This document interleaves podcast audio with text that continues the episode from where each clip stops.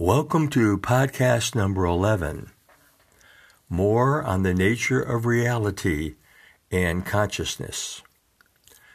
In our last podcast, The Wall, we discussed a simple story offering the idea that life was a collection of experiences generally leading to some level of growth or improvement. The next question then might be to ask, why? What is the purpose of all this? Is it just a game with a beginning and an end? And why are we aware of any of this in the first place? This leads us to the question of consciousness. Why do we even think of ideas about life and change? What is consciousness? And is it limited to just us? Philosophers throughout the ages have wrestled with these ideas. Plato taught that there was pan consciousness, that is, everything, or all that is, had consciousness. Even the tiniest rock or the smallest bug had a level of consciousness, aware of their place in all that is. Buddhism teaches that consciousness is the natural state of being, and all consciousness is connected, or everything is one thing. So, if consciousness is everywhere, and all that is is connected, or one, why aren't we aware of our connection more often?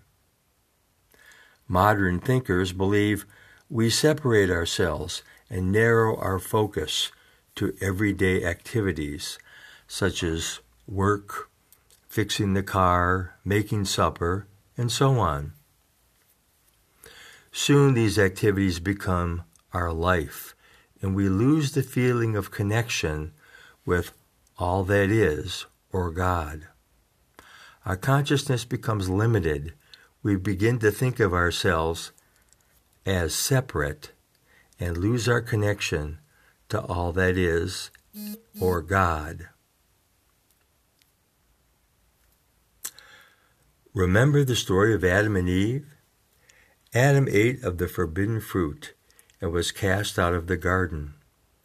Did Adam begin to see himself as separate from God and chose to pleasure in the fruits of the garden, thus limiting his focus and forgetting his connection in the stream of all consciousness, losing his connection to God?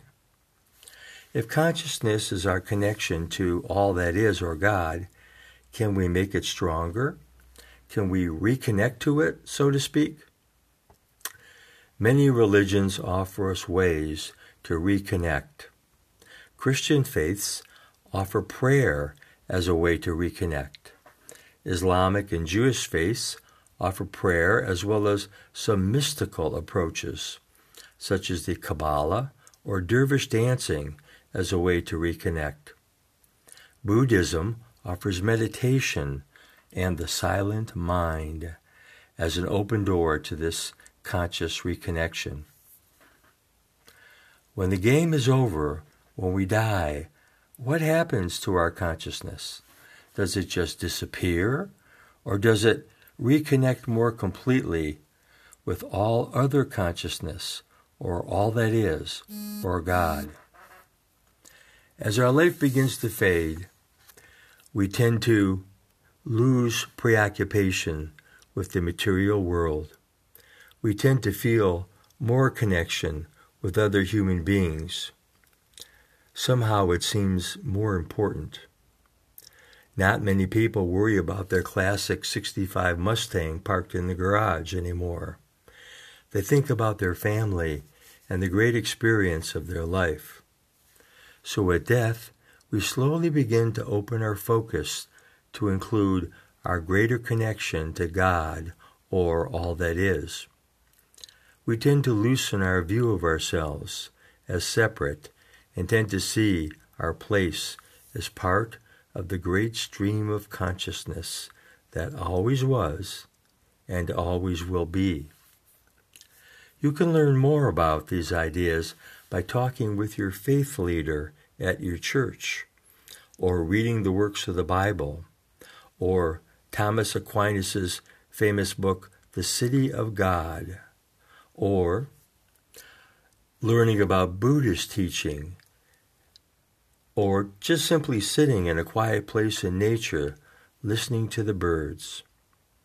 Thanks for listening to podcast number 11, and feel free to make any comments on my website, drjimlyle.com. See you next time on In Life.